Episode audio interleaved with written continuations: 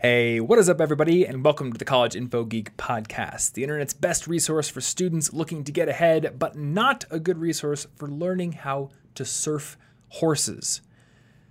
That's reasonable. I did see that in a movie once in uh, Abraham Lincoln Vampire Hunter. Um, Pretty sure that was actual stuntmen, not CGI. So, especially the point where like Okay. they grab the horse's legs and toss horses at each other, that is also real. Uh, I forgot that happened. Yeah, That does sound real, though. it's very Everything real. you're telling me sounds real. and unfortunately, we can't teach you how to do it. I'm not strong enough to throw a horse yet. I'm, I am. I'm trying. I got the exercise routine going. Oh, good. I, you know, the protein smoothies. But What animal have you started with? uh, I'm gonna be honest. I haven't even gotten to animals yet. Oh, I haven't okay. thrown any animals. I'll, I'm throwing us like some, My some workout grasshoppers, routine you know, is is weak. locust throwing. They don't seem to like it. No, they don't. Anywho, my name is Thomas Frank, and I'm here as always with my good friend Martin Boehme, That's What my up? name. who doesn't like throwing animals apparently. Yeah, Apparently. Actually, when I was a when I was a kid, um, the like bully kid in the neighborhood found a toad in my Oh. backyard, and then before I could do anything, he chucked it against my fence and it died, and I was traumatized, Yeah. and I didn't like him anymore. I didn't really like him in the first place, but you know, when you're a kid, you just sort of like hang out with the kids in the neighborhood, even if they're kind of jerks because they're just there. Yeah. Yep. I I don't know. I just didn't have a lot of urges to torture animals. Yeah, me neither. Weird, don't- huh? I don't know what it is about it. Maybe the torturing of animals. that might be it. That could be the main factor. That could be. Toads are cool. Look at them. I know, right? They're cute. I just yeah, I wanted to take pictures of it, or I don't know, let it go, or keep it as a pet. Yeah. I did have a praying mantis as a pet once. Ooh, that's cool. That was cool, and then I let it go. I felt bad because I was like, "There's," well, I found crickets and stuff to throw in the little cage, but I was like, "He's not really hunting those." It just it feels wrong. Yeah. He's a hunter. I can't be keeping. he him in wants to earn it. Exactly. Yeah, he wants to earn it. Um, before we get started here, uh, I want to let everyone know that I have to make up these little jokes at the beginning of the podcast. Now, horse surfing may be a great joke, but maybe you're at home Top thinking notch. this is a terrible joke. Why would he start the podcast with that? He could have started the podcast with a much better saying that is currently locked into my brain right now, but I haven't told him about it. Ooh. Well, you could tell me about it. so- crowdsourcing. Yeah, if you if you want your uh, stupid opening joke to be on the show, you can tweet me at Tom Frankly your stupid joke. You can also Instagram me, but I gotta tell you, I gotta tell everyone, my my Instagram DMs are they're overflowing. They're a mess right now. yeah, I, there's I think like I'm in a backlog that I will never be able to get out of. I, I think I've solidly hit the point where it's like I can't answer every single one. So I'll still try to answer some, and I'm definitely looking through them for for questions. We're doing five questions today, but um, Twitter makes it easier because I can see all my at mentions. Just there's there. Yeah, they're in like in a row Yes, they're all just sitting there. because you gotta you gotta like click most of the things. Yeah, and actually, you know what you could do is use the hashtag CIG podcast Ooh. with your joke. Ooh, that's the so I best could hashtag just I've ever heard. in TweetDeck, I could make a hashtag CIG podcast column, and I would only see stupid intro jokes. That makes sense. Yeah. It's So a good idea. do that if you want to have your joke in the beginning of an episode. Unless I come up with a better joke than you guys. So now the ball's in your court. Yeah. No sandbagging here. Anywho, so uh, this episode, like many other of its kind, is going to be five questions from you guys, uh, which I took, I think, primarily from Instagram this time. That's where I get a lot of my questions now. But for these five questions episodes, I take questions from all manner of sources Twitter, email, Facebook, whatever. Beat Bop. Now I'm just making up social networks. Yeah. Fleabo. Fleabo. That's, a pretty cool one. Is that a real one? Because that sounds like a that sounds like a good one. That's like like a good. If it's not real, Name. then you need to make it. My friend That Matt once real. tried to make a social network for dogs. Did they like it? I don't know how that works. well, I guess I could see how it would work because people make social like Instagrams for their dog, and they get famous. Yeah. Like, doesn't Amar's dog have more followers than he does on Instagram or something like that? I don't know. I don't know. Dogs are cute. I could see how it could happen. Exa- I see exactly how it happens. So maybe a social network for dogs is genius, and maybe Matt needs to pick that project back up. Maybe. But whatever social network you use, besides the one for dogs, because I won't be checking that one, only dogs will be. you can send us questions and uh, we'll do our little lightning round episodes where we answer five of them, like this one. So, what do you say we just get into them questions? No, let's push it off Oh, okay. further. All right. Double intro. What else do you want to talk about? I don't know. Name of the Wind. Let's let's discuss the entire wise man's fear. Everyone hates me now. Let's just get into the questions. you know you can derail me pretty easily. yeah. All right. So the first question um, is how do you decide which of your impossible list goals to work on? So for context, my impossible list is a page on my website which is related to a bucket list. It's Yeah. got some differences, but it is basically my form of a long-term goal tracker.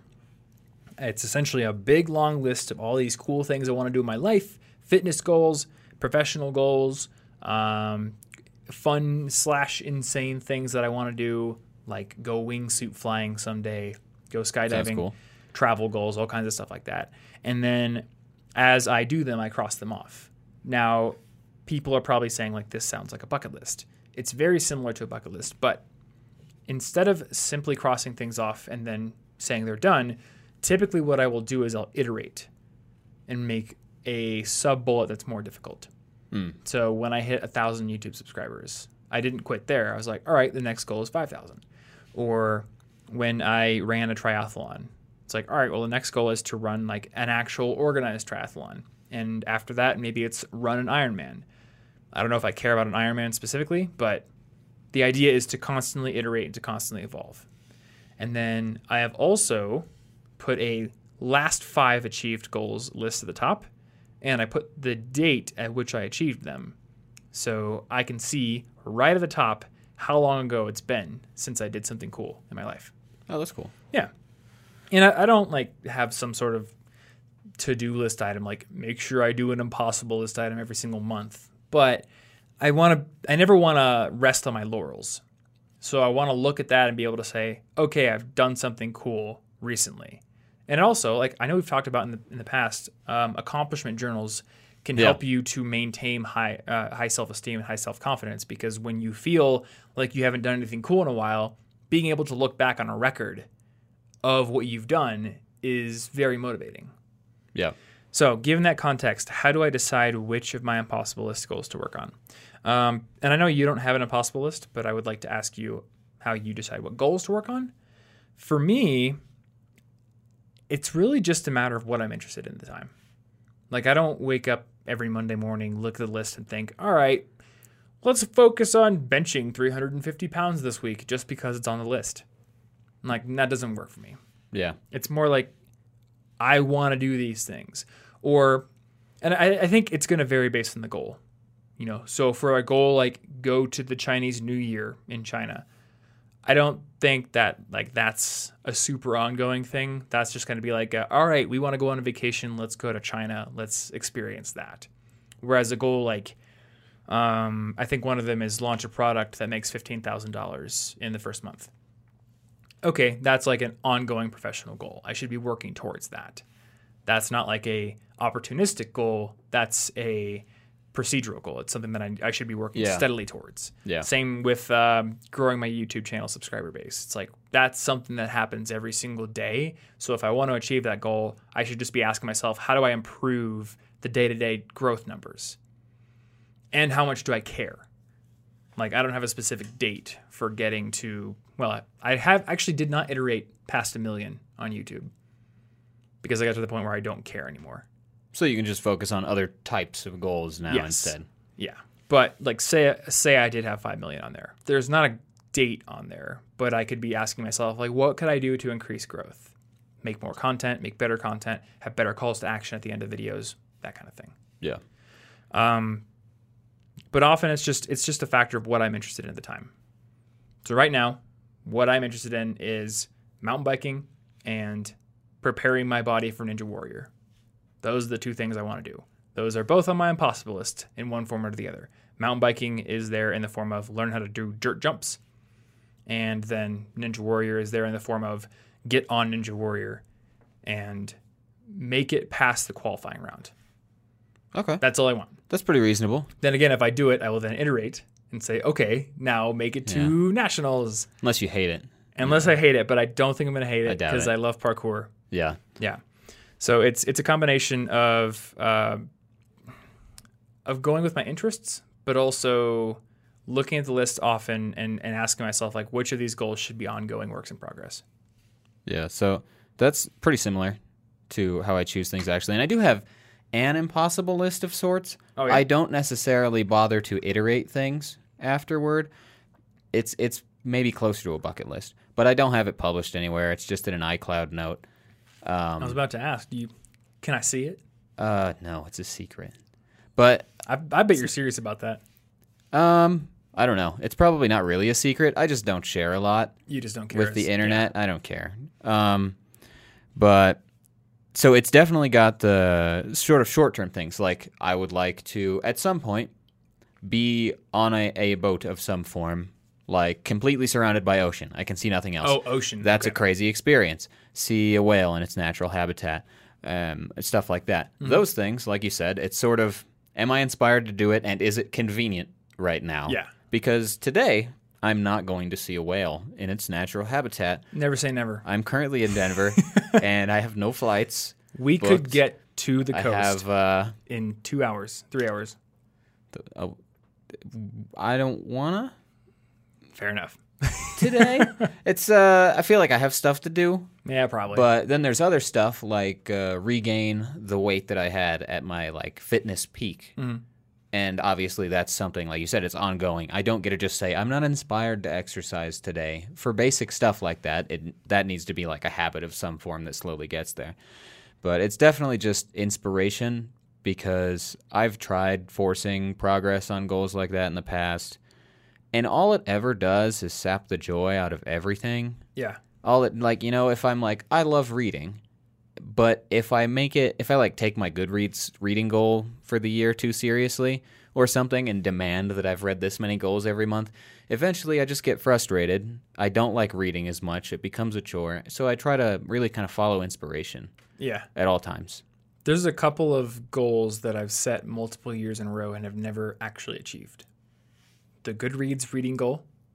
I've never read as many books as I As set out to there? read in Goodreads. okay And I have never hit my mileage goal in Strava.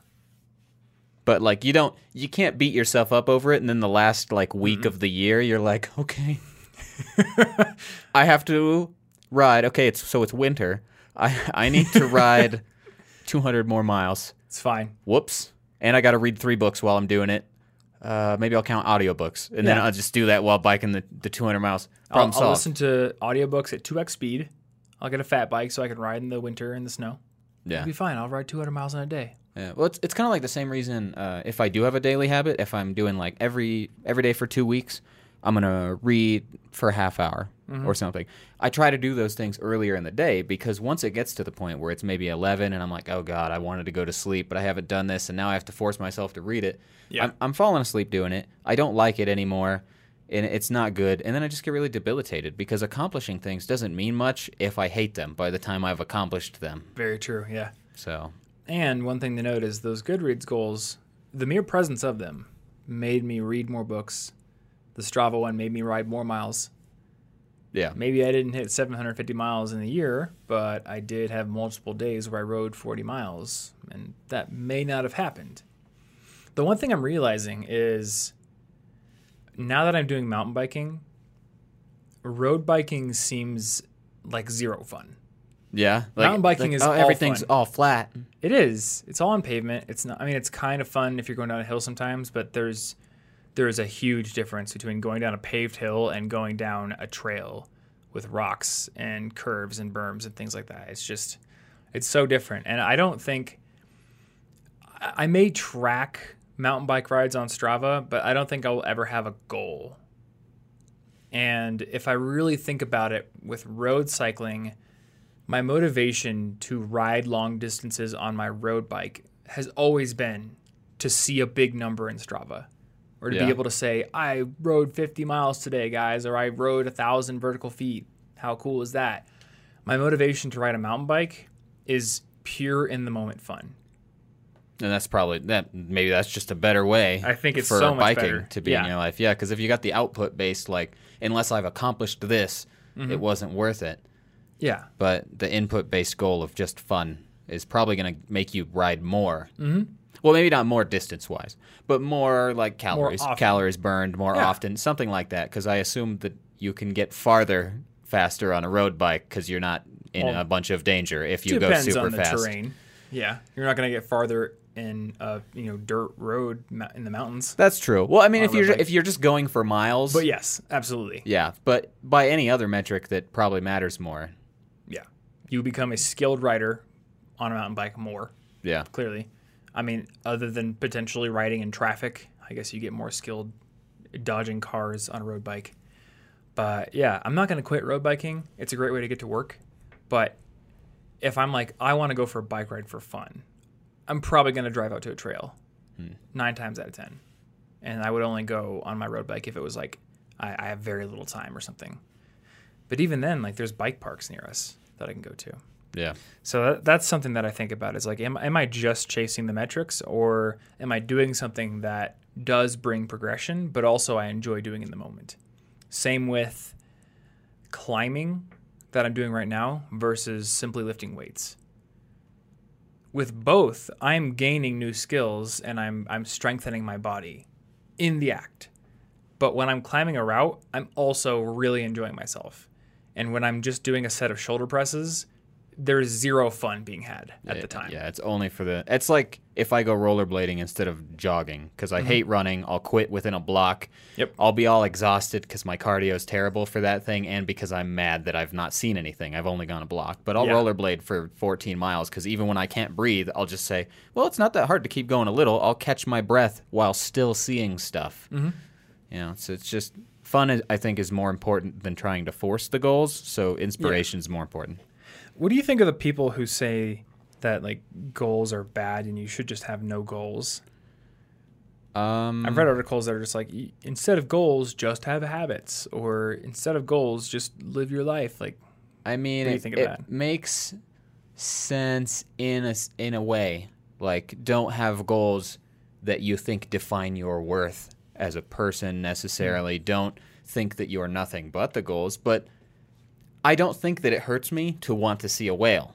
For example, it's not like crushing my dreams, keeping me from daily joy. Mm-hmm. I think it's only when you when you've got so many big ambitious goals that you can't enjoy anything anymore yeah, and when you overwhelm yourself so you're not even making progress you're just freaking out about your goals that you're failing at every day. Mm-hmm. like clearly they don't serve you but it's a different kind of goal i think for Yeah. that kind of sentiment it's like i don't know i don't know what to call it but you're clearly taking the goal too seriously in Mm-hmm. that sense you let it take over your life. yeah you're making the goal more important than you living Mm-hmm. and happening to achieve something cool Like, uh, I, I guess I liken it to you could either have a- a faster rider in front of you if you're on a mountain bike, and they could be motivating you to push yourself to try things you wouldn't try, uh, to go faster, or you could just like have this set in stone goal that that doesn't bring you any joy, but you just like decided to doggedly stick to it for some reason. Like I have to Yeah. bomb this mountain at 50 miles an hour for no reason. yeah like it's it's arbitrary and Yeah. it's not motivating Yeah,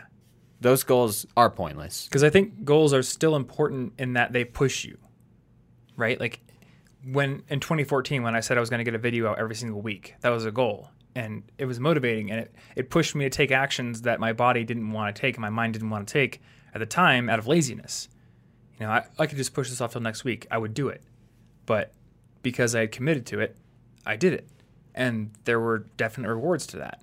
yeah So, uh, I feel like this podcast could be renamed to like two guys just talk about the middle option of all things. Yeah. well, it's perfect balance.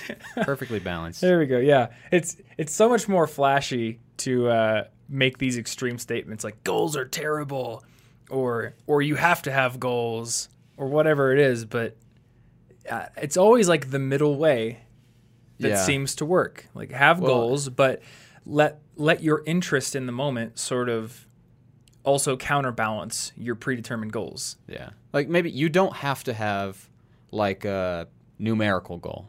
Mm-hmm. You know, like I, I could turn stuff. I could turn like um, get in a canoe and go uh, three miles. I could give it a numerical goal, but Yeah. that's not the point of the goal. Yeah.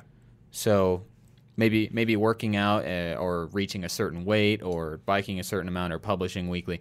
Those can make sense within a short-term time frame to reach something numerical if the numbers actually matter. But if you're just like sticking numbers on stuff to feel impressive but you don't really want to do it, Yeah. I don't think numerical is a bad thing all, all the time. no, it, it can work, but only if the number itself like does it mean something to have Right. reached it? Because otherwise I could just be like, I want to bench press 500 pounds. Does did I think about that goal? No, I just made it up now. It means nothing. I don't know that that is even plausible for me.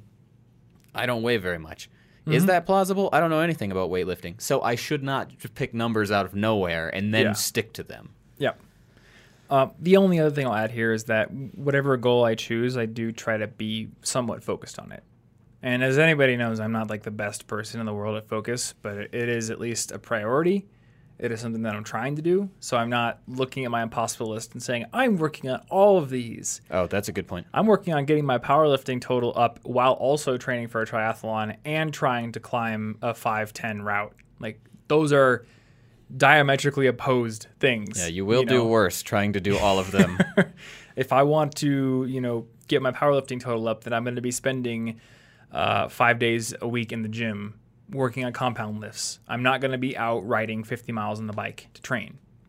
I could do all of them and maybe even achieve all of them if I had the genetic potential. But like if I'm doing, if I if I'm splitting my training regimen into three different total goals, the progress for each of them will be so slow, Yeah. and progress in one area may even be counterproductive in another area.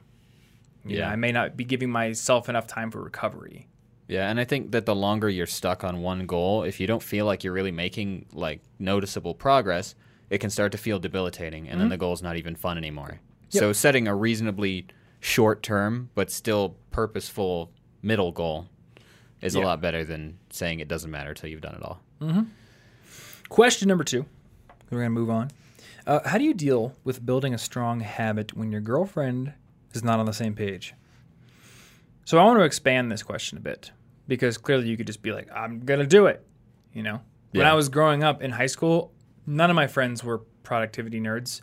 None of my friends, like my close friends, none of them were like particularly ultra ambitious types. They weren't the kind of people who were in every single club. They were the kind of people who like did their work at school. They weren't failures, but they just like did their work and they were like, I want to hang out afterwards Yeah. or maybe have a part-time job.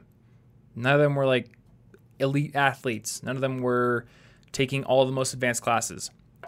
And for a long time I struggled with the whole concept of like that you're the product of the five people you spend the most time around and like should I be friends with these people? And I I fundamentally disagree with that concept now. I think you need to spend time around very positive and, and productive and motivated people, but they don't need to be your best friends Yeah. because your best friends are people you spend time with when you're doing fun things, right? Yeah, you, you shouldn't kick all your friends away just because they're not productive, because then you don't have any fun, and then you're not going to want to be productive when you spiral into depression. It's not Yeah, going to exactly. be helpful. Yeah, for the most part, I'm doing my work in solitude, or I'm having Jedi Council meetings with people who I really respect. But Yeah. I don't need to, you know, also go to the arcades with those people. I'm not going to be a failure. But this is an interesting question, um, and I'm going to rephrase it a little bit. How do you deal with the fact that your significant other may not have the same level of drive or want to do the same sort of productivity minded things that you want to do? And I guess I'll put the question to you: like, do you even care if if you and Ashley aren't of the same mind? We When it comes are to- not. So you're not. We have completely separate goals Okay. and things that we want to do with our lives. And we support each other in them. But I don't care at all beyond like I don't know. Yeah, I, I just don't care beyond when we wake up. We wake up at the same time, so I guess that could lead to some conflict if I was like, I want to wake up at three. Yeah. Although honestly, she'd probably only be groggily awake for five minutes and not care long term. um, I get up far earlier than Anna does. yeah, I just don't. We support each other's separate goals. There's no expectation that we will join each other on any of them, and it doesn't doesn't matter to me. She doesn't have any interest in learning foreign languages that I'm aware of. She doesn't want to be a programmer. She doesn't want to reach my high school fitness weight because that doesn't make sense. All my goals are separate. Whereas Yeah. she wants to work on her personal art and stuff, and I and I want to work on my photography, and we support each other completely. But they almost never overlap. Even we overlap in the fact that we read, but we do not read even slightly similar books for the most part. It's true. So there's And just she never takes your recommendations. it's just yeah, never. It's just completely separate, like supporting each other. But there's yeah. Has know. there ever been anything where the fact that you're not on the same page has put stress on the relationship? like for habits and goals and stuff. I guess I don't even. I don't even know. I can't think of anything So like for honestly. the one thing um the one thing that that sticks out in my mind and Anna edits the podcast so like she'll hear this and we talk about this Hi Anna. ourselves, uh, you know, in private.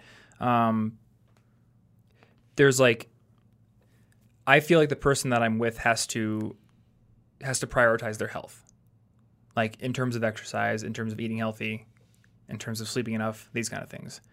And if I was with somebody who like was way on the opposite end of that spectrum from me, who was just like, I'm gonna eat junk food all the time. I, I don't ever want to exercise. I don't ever care about my sleep. I don't care about like hygiene, that kind of thing that would be a huge issue.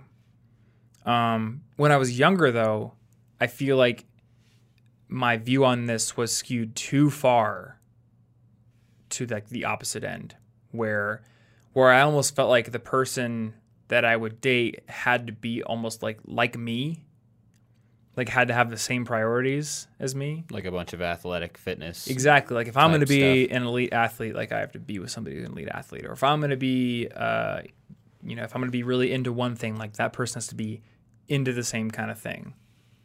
Like you almost ex- have this expectation that the person that you're with because you love them also has to be like sort of mentally aligned with you on all other dimensions.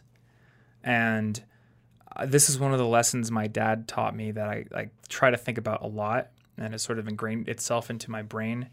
Um, he once told me that like you don't have to be exactly like somebody to love them. You just have to support each other. Like you just have to be there for each other in the dimensions that the other person cares about. Yeah. So, yes, there are certain aspects of the relationship and there are certain like ways you go about your daily life and certain habits you're going to have where there has to be some sort of alignment otherwise the attraction is going to break down.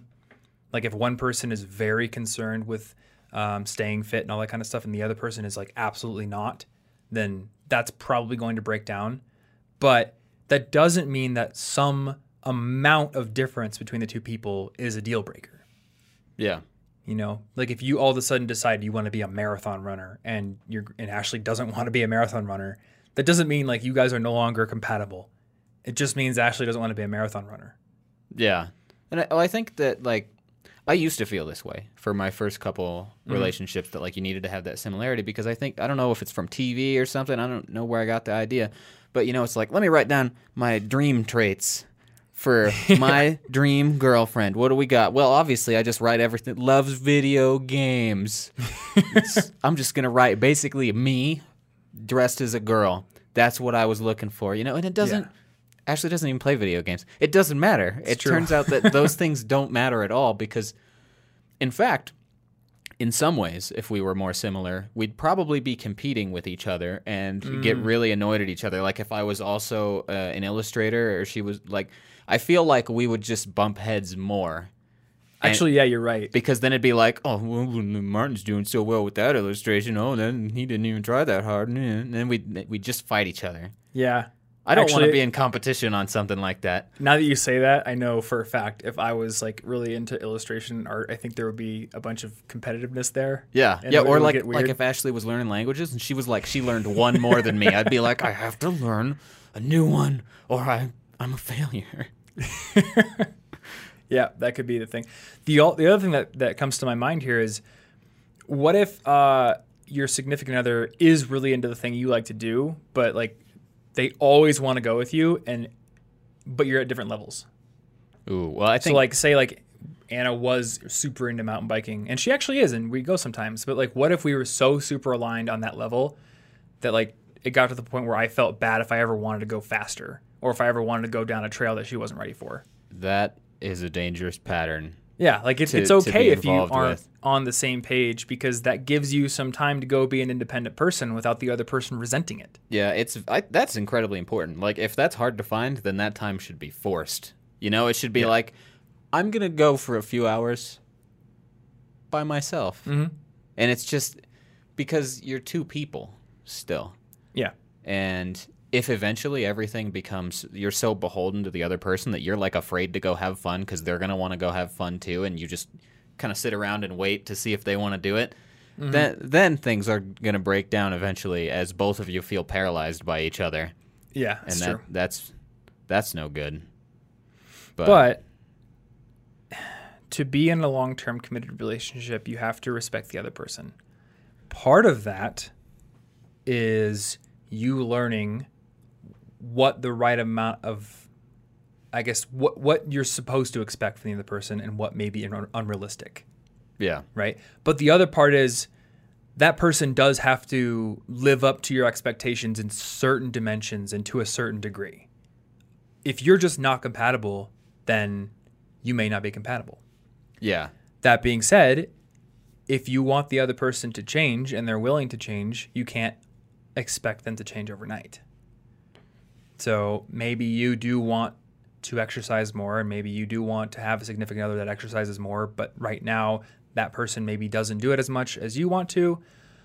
You can't just be like, "All right, overnight, if you don't exercise over every day, then we're through."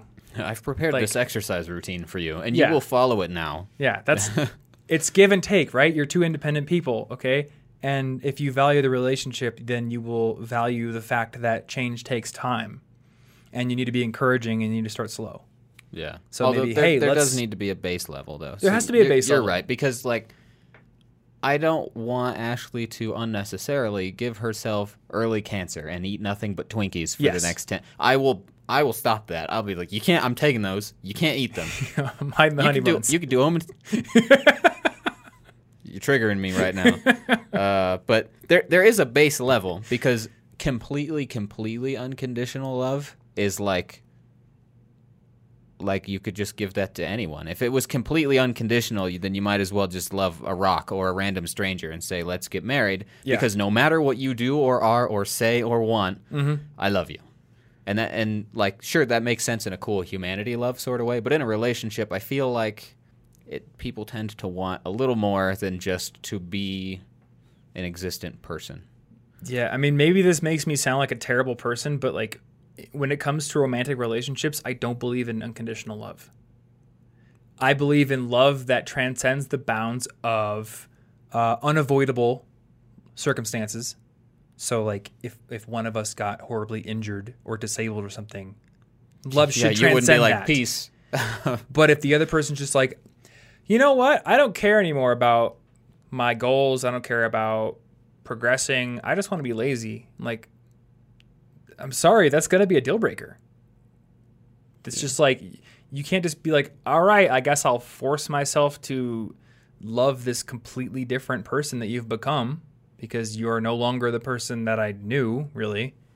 Like there there again Yeah. has to be some level of alignment. Just realize that sometimes it takes time to change and you need to prioritize communication and compassion to help that change along. yeah.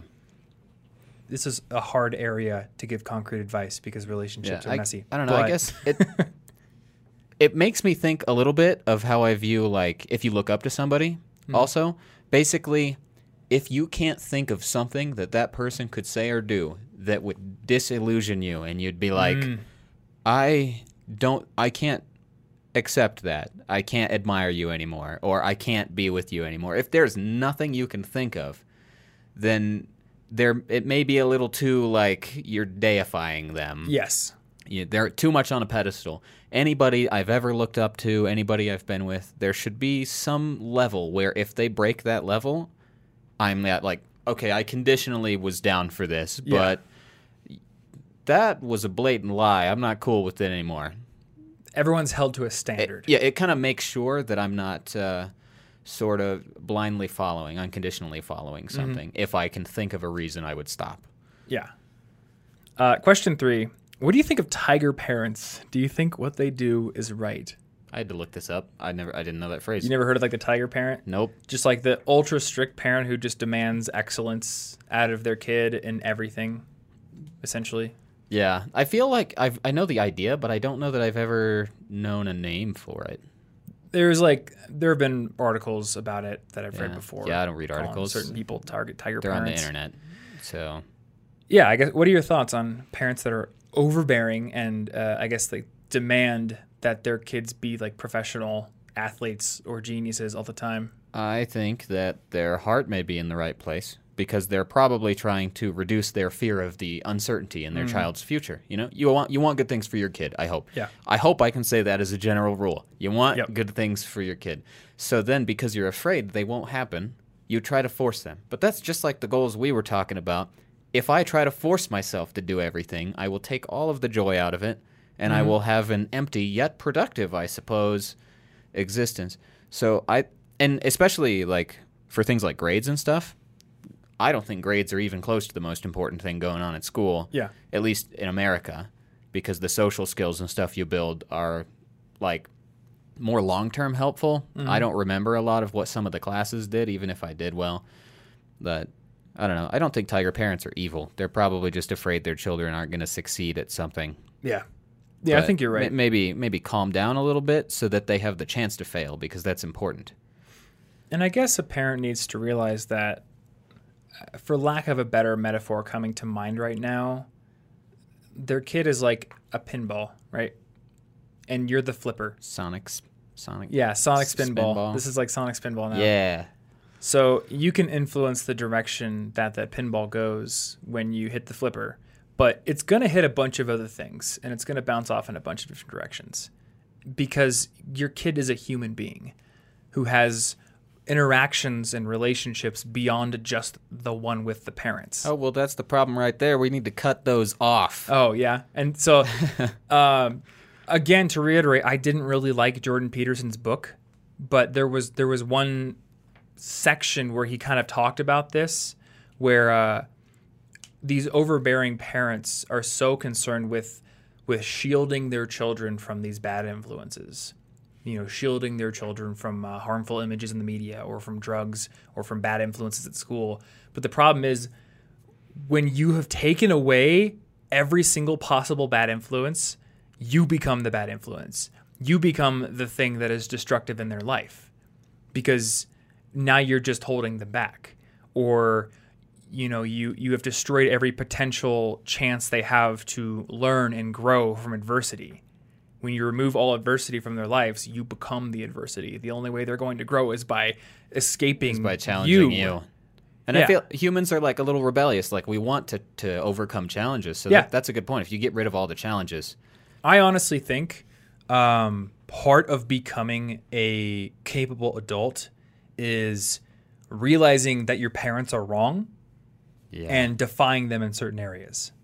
Yeah, it's important to know like that authority figures can yes, be wrong. I think it's an integral part of becoming an independent, capable adult.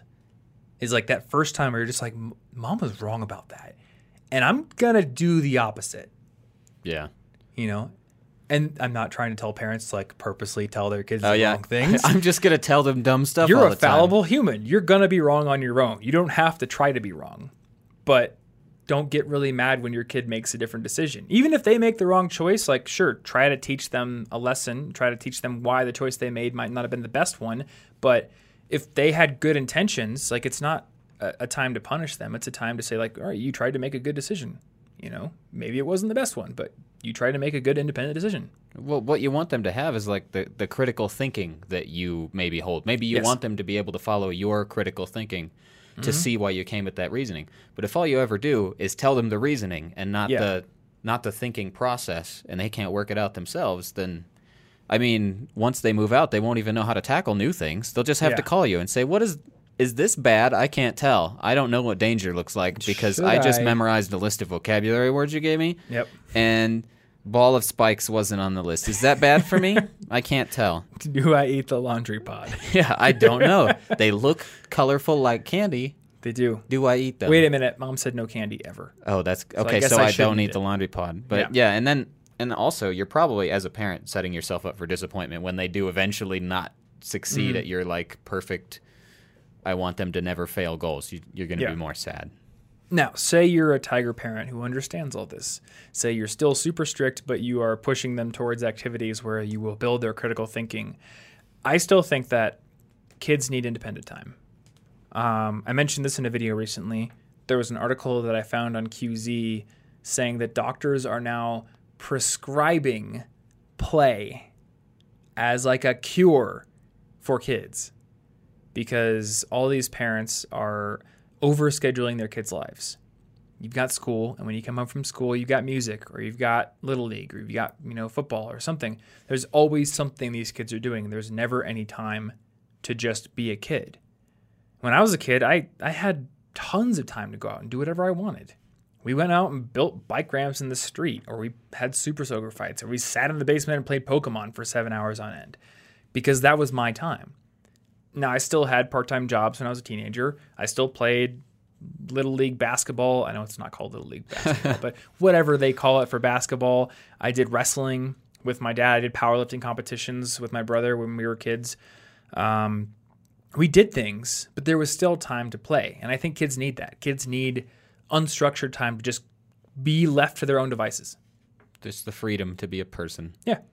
Yeah. Actually, that loops back to what I was saying about the like in a relationship. It's important to have some time.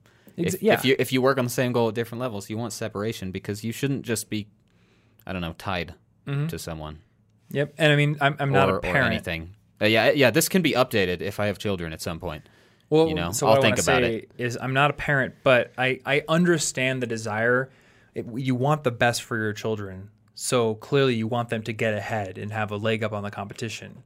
So the thinking is, well, if all the other kids are just going to school, my kid's going to be in school, and they're also going to have an after-school tutor, so they can you know get ahead two years in math, and they're going to be in sports, so they can get a sports scholarship. And they're going to be in music, so they can also get a music scholarship, and all these things. Like I get I get the sentiment. I see where you're coming from. You want your kid to be advanced so they have uh, the ability to compete because you feel like the marketplace is ultra competitive. But I think like it's just like when I was looking at the class catalog in college and thinking I'm going to get ahead by signing up for 27 credit hours. I'm just going to have all these things being shoved into my brain. I'm going to become a genius. You can't like prescribe growth, right? Yeah. you can set up a curriculum, but there has to be some time for you to independently discover things in the moment. You can't pre-plan everything. Yeah. Otherwise, you're you're setting your kid up for depression. You're setting them up for the development of ADD, or, or AD, maybe not ADD because that's um, genetic, but other attentional disorders, and a lot of other bad things. Yeah. Well, I mean, how are you even going to discover random stuff? I'm reading a book on botany, and nobody, I don't think anybody would have prescribed that. It doesn't even line up with my other things that I do. But random discoveries, how they turn out to figure out what they're good at or what they like. The genesis of this career was me learning HTML when I was 12 years old. Yeah. Like if I were to trace it back to one thing, it would have been that. And the only reason that I ever did that is because I was into metal music as a 12-year-old, got into the forums for a band I really liked and really wanted to I think the first thing was wanted to learn how to code my own forum signature. I wanted to like figure out how to put a picture in it or a gif. And then after that I wanted to learn how to make a fan site for a band I liked. And I don't know how many years it's been since then, like 15 probably. Everything that has come after that career wise has been because of that one decision. And my parents would have never said, We're going to sign you up for HTML class. Yeah. Wouldn't have been a thing because back then, the internet, like, that's just a fad. No, this job wasn't real. Yeah. Yeah, what are you going to do with that? I could You know? not have grown up and said, "What do you want to be when you grown up?" I want to be a podcaster, web developer guy. Mhm. What's that even mean? That's not work work from remotely. That's not real yet. Yep. And my parents were never that overbearing with my major choice or with my classes or anything. But I do remember them saying, like, if we had to pick something for you, we think like electric engineering or electrical engineering would be a good field for you. You know, very, very different than what I'm doing now. Yeah. And that's not to say I wouldn't enjoy being an electrical engineer, but left to my own devices, I clearly chose a different path. Yeah. All right. Uh, question number four. What do you do when you've broken up with a significant other or been dumped and now the thought of that person is interfering with your studies. So, how do you deal with the depression and constant mental anguish that comes with the end of a, romantic relationship? Yeah, or really, really, and for what I'm gonna say, it probably works for anything. Like, you know, you Okay. have a relative die, something terrible happens. Um, I find repressing thoughts doesn't work at all Mm. if you just blanket want to repress them and not think about it. However, uh, I've had far more success just saying like, okay, here's what we're gonna do. I'm not gonna think about this for an hour. This is my life for an hour. This is what I have to do right now. I will think about this later. I will be sad. Mm. That's gonna suck. I'll go be. I'll be alone when I do it. You know, I'll do something I like. I don't know. I'll get a drink that I like, but I'm just not gonna think about it for this small window of time. It's a lot easier to manage that because Yeah. otherwise you're like, I, I can't ever think about it again. Oh well, now I'm thinking about it because I'm thinking about whether I should ever Mm. think about it again, and and then it just gets worse and worse, and you you, you know you're just gonna like explode in the middle of class. So, just like relieving yourself of the pressure that comes with thinking like I'm not allowed to grieve about this anymore. Yeah, you should never not allow yourself. You should if if you don't want to, like if you don't have time, you have class, you have a job or something. Mm-hmm. Um, it would be much easier to temporarily get away from it, but you can't just ban yourself from Yeah. grieving or being stressed. You know, even if you're like, okay, here's what we're gonna do. I'm gonna go be sad on my lunch break, but when I come back, I'm gonna be happy again. I'm gonna be okay. I'm gonna be doing my work Mhm. for th- another three hours, and then I can go home and I can do whatever I want.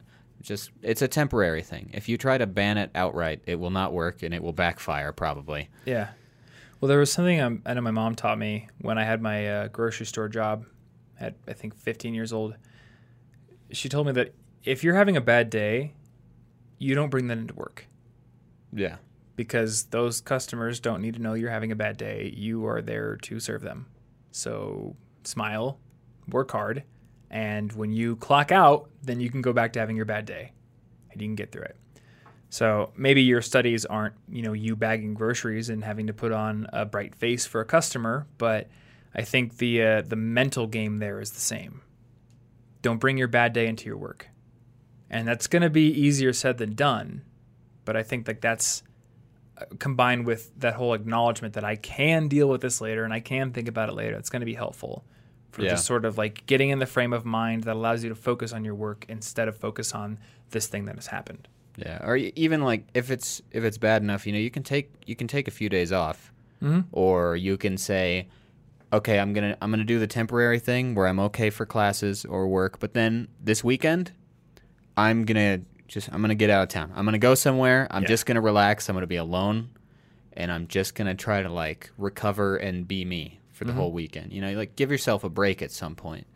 But Yeah. it's not going to work if you just think I'm going to ban thoughts of all of this sadness forever. Yeah.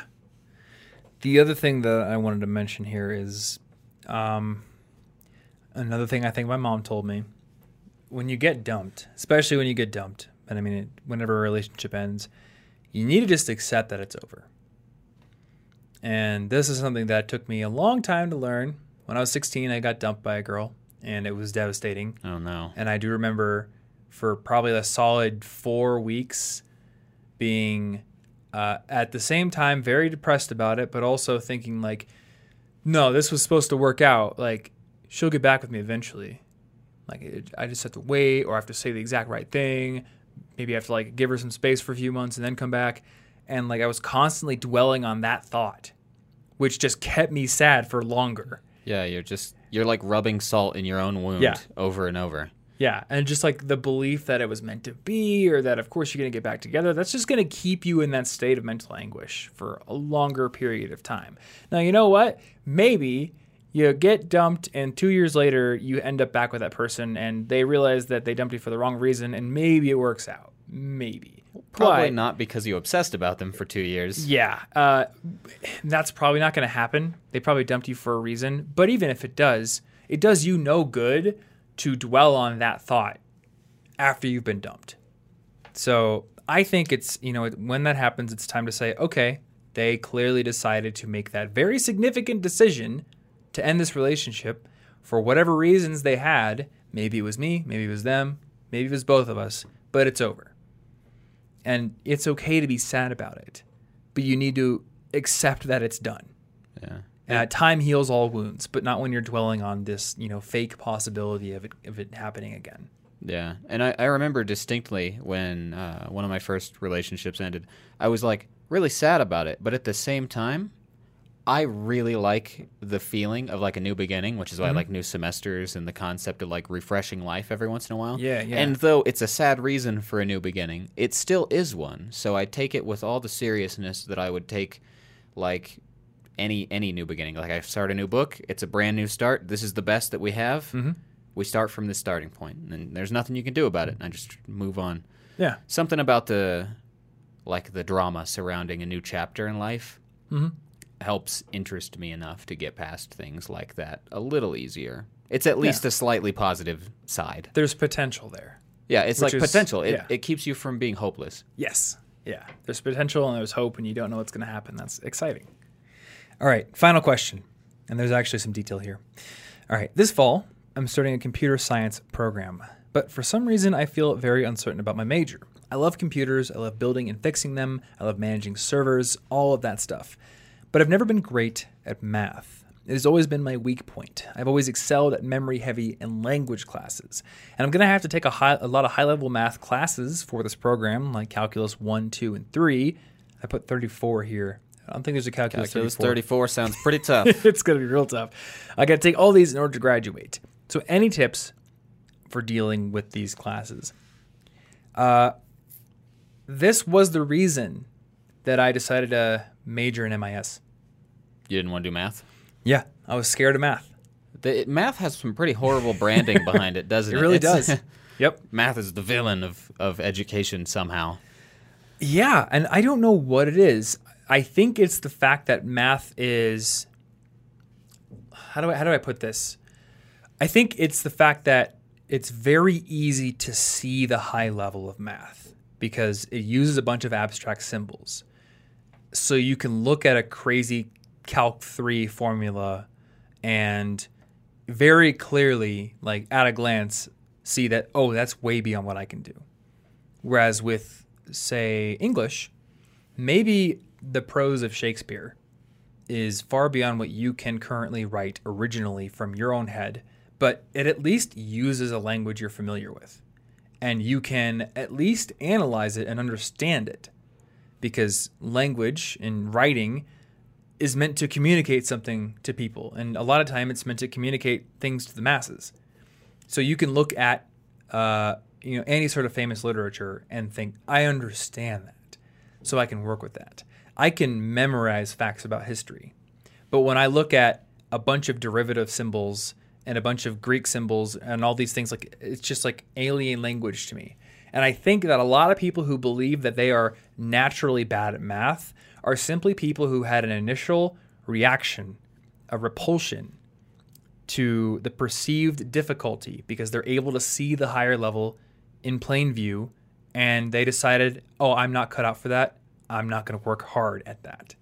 Yeah, it just looks impossible from the Yes. get go because it's it's a different language. It's written in its own little math language mm-hmm. that you couldn't possibly guess. But even if you couldn't fully understand the high level prose, you could at least kind of maybe guess. Yep. You have a starting point that you could start to pick at. But if I look at some math and I don't know what the symbols mean, like mm-hmm. it doesn't mean anything at all. And you, you also just have to realize that math is a discipline where fundamental concepts are acquired and higher level concepts build off of each other. You can't really jump into the deep end and just and understand what you're doing. It doesn't work. It's also easy to be know? shown that you're wrong, which probably Yeah, doesn't feel good that's because true. because if I'm misinterpreting a passage, it's like a little open for in- interpretation. You Yeah. know, like oh, I see. I just need to switch this idea. That does make more sense. But with Mm-hmm. math, it's like oh, look, you were wrong, wrong, wrong. You were wrong on all forty of these. Yep. You're really bad at like 40 failures. They're all distinct failures, Yeah. and they all feel bad. Yep. Um, another thought here. I remember an article that Hank Green wrote on Medium a while ago, and perhaps we can find it for the show notes. He was writing about the particular reasons why YouTube has been so successful. And one of his theories was that there's like this connection with the audience that is predicated on the fact that the audience watches your content. They realize that at a certain level, it is impressive. The fact that you you know how to use these cameras, you know how to use these lights, all these kind of things. You have these presentation skills, but there's still some amount of I could do that in there. Like if you watch Hank Green making a Vlogbrothers video, talking to the camera, talking about giraffes or whatever, you're you're thinking in the back of your head, I could probably do that. So it's easier to find inspiration because you're not like uh, Yeah. what's the word intimidated. And so he, and this is why so many kids today say, I want to be a YouTuber. Because there's like that feeling of I could do that. yeah. There are less people who are fewer people who are saying, I want to be, um, you know, a Hollywood director. Because you look at a Hollywood movie and you're just like, how? How you do don't, how you don't do even really do know what that means. Like, what does Yeah. Mm-hmm. it even mean? It's so big and abstract that you can't take steps toward it without further research. Yeah. So same thing. You look at somebody solving a problem from calculus 3 and you haven't even finished calculus 1. You're just like, I can plainly see how complex that is and I will never be able to do that. But if you put in the work, if you solve the problems and you stick with it, I think that you can learn the math. I am 100% confident that if I had actually gone into a computer science program with the right mindset and the the willingness to work on the problems, that I would have been able to do it. Yeah, I, don't think cal- I don't think you know calculus and I don't think computer science as a degree is beyond my level, you know, beyond my ability. I just think I would have had to work hard and have a more positive attitude toward the math. Yeah, I didn't even like taking the math classes I did take mm-hmm. because there was there was a long while where I was really confused by it. But the only way I got through it was saying, okay, I'm I I spent like six hours going through the homework, tiny step by tiny step, Yeah. and and I and I'd get it wrong, and then I'd just go. I'd try to reverse engineer it and be like, where am I wrong? And I hours and hours and hours and hours and hours. And once it clicked, mm-hmm. Suddenly it felt fun because I was like, ha, I'm gonna succeed at the next one, and then I get the next one right. Now Yeah. I feel great. It's like a success spiral. It's like because math is so intimidating, you have no confidence, and when you, it's like. Uh, the procrastination equation, you know, like if you don't think you're gonna succeed at something, it's really hard to motivate yourself Yeah. to do it. So that initial like six hours of I'm so bad at this one problem, like how could I not understand this? But once it clicks, it can only keep getting better until you have to find the next hard part that takes six hours of grueling focus. Mm-hmm. Sometimes life's like that. It'd be like that sometimes. It'd be like that sometimes. it's a free psychological help for you yeah, right there. you just. But once you once you burst through, it will Mm-hmm. feel so much better because it feels good to be good at things. Yeah. And uh, I just thought of this. If anyone listening to this wants a good analogous experience to this that is less painful than math, but still gives you that same like feeling of being lost and then triumph when it clicks, go play the game Picross.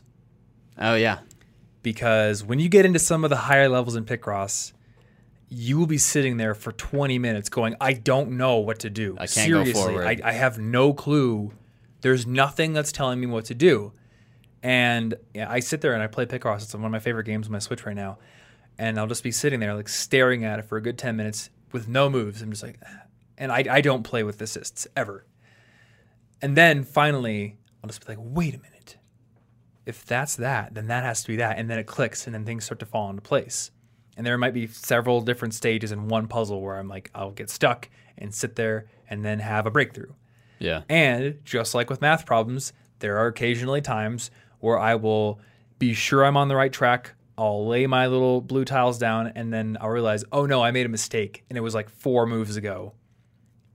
And it's just like, it's devastating because you can't even remember the moves you made. There's no undo button. You just Oh. have to manually undo the mistakes you've made. So you have to like logically work backwards and try to remember what you've done. And I think I haven't had a time yet where I have to straight up reset the puzzle because I've screwed it up badly enough. But every time it happens, my immediate thought is, I'll never figure out how to undo it. I have to reset the puzzle. But then when I sit there and think about it a little harder and just be patient, every single time so far, I have figured out where I went wrong.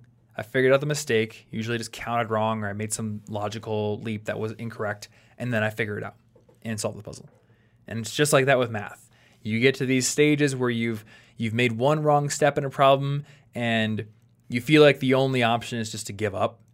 But in reality, if you work backwards and you think about it, you can probably find Yeah. where you went wrong and you can solve it. And that will make you a better problem solver. Well, that's why I reverse engineered them because I want to Yeah. know why. Why did I put the wrong thing there? Mm-hmm. Not oh, I'll just I'll just undo it. I want to know what happened in my head Yeah. that made me think that was the right answer because only when I understand that will I be able to stop doing it. Yeah. And this analysis. like it helps everything. Mm-hmm. Once you get this kind of confidence in your ability to solve new and challenging problems, like where can't it extend? Yeah. Everything becomes something that just takes. I just got to get it to click the right way. Mm-hmm. Man, now I want to go play Picross. Yeah, I do too. I'll probably do that tonight. Ooh, and I'll do it on the plane tomorrow because I have a Switch. I'll do it while driving. Don't do that. You're even though that's a pretty terrible. even though you will be you will be driving straight across Nebraska. Yeah, that's that's a particularly terrible driving activity. I think technically if you had lane solving logical assist, visual problems. if you had lane keep assist and adaptive cruise on the 80 going across Nebraska, I think a car could literally drive itself with those two features because there's nobody on the roads and it's just like a straight shot. yeah, until I get excited that I found the right step and I like like accidentally slam my foot on the oh, gas. Oh, there you go. Yeah. I'll just not do that. Maybe not. The other thing I'll say here, though, is if the math really isn't for you, there are careers out there where you get to work with computers and you don't have to do high level math. Working in IT does not require high level math. Maybe doing heavy computer science programming does, but even the programming you do, I mean, you're working with regular expressions, you're working with object oriented code.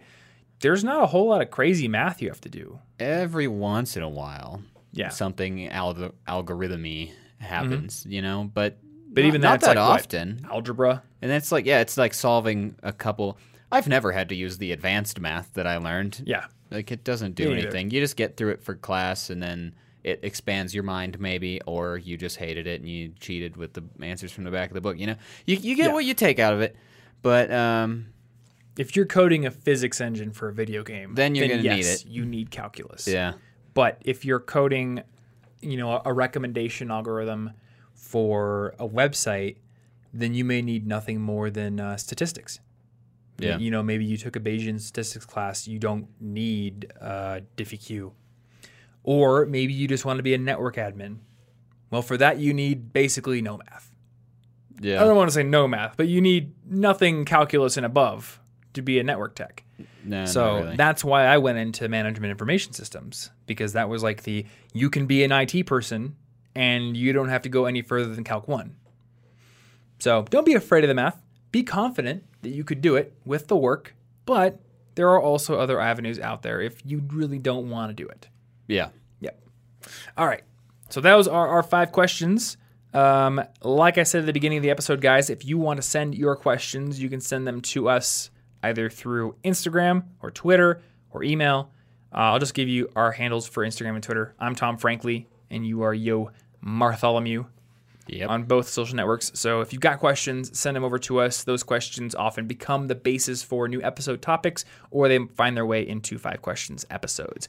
Also, if you want to tweet me new epi- or new episode intros that are stupid but funnier than ones that I can come up with, then uh, tweet them over to me at Tom Frankly with the hashtag CIG Podcast. And speaking of CIG Podcast, you can find the show notes for this episode over at CIGpodcast.com slash 227 or by clicking the link in the description down below. You'll find links to any articles we happen to mention. And I almost forgot to mention for people who, who want to get better at math out there, I have got a, uh video about how to get better at math. So instead of reiterating every single math technique in this episode, just go to the show notes and check out that video. I've got some good stuff in there. Uh, last but not least, you can find our favorite resources for improving your life as a student, getting more organized, becoming more productive at collegeinfogeek.com slash resources. And there you'll also find our college packing guide with everything that you need to bring to your dorm or your apartment and nothing you don't, along with our essential books list, which has lots of different recommended books that we think every student should read. And a couple that maybe you don't have to read, but I love Yeah, books are cool. like uh, punching a dolphin in the mouth. I forget. I forget the exact title of that book, but it's from the Oatmeal. Yeah. It has not left the list because it's great. And sometimes you just need to read a stupid book.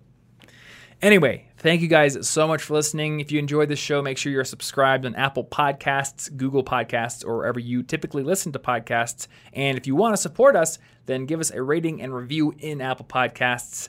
Uh, that definitely helps us out. And I'm going to take a page from my friend Matt's po- uh, podcast, Money Lab, which you should also subscribe to if you like business. Uh, if you don't want to write a big long review, just make a review that's an emoji. Oh, that's fair. I would love to see what emoji you pick. Uh, anyway, I think that's going to do it for this episode. So thank you guys for listening, and we will see you in the next one. Stay cute.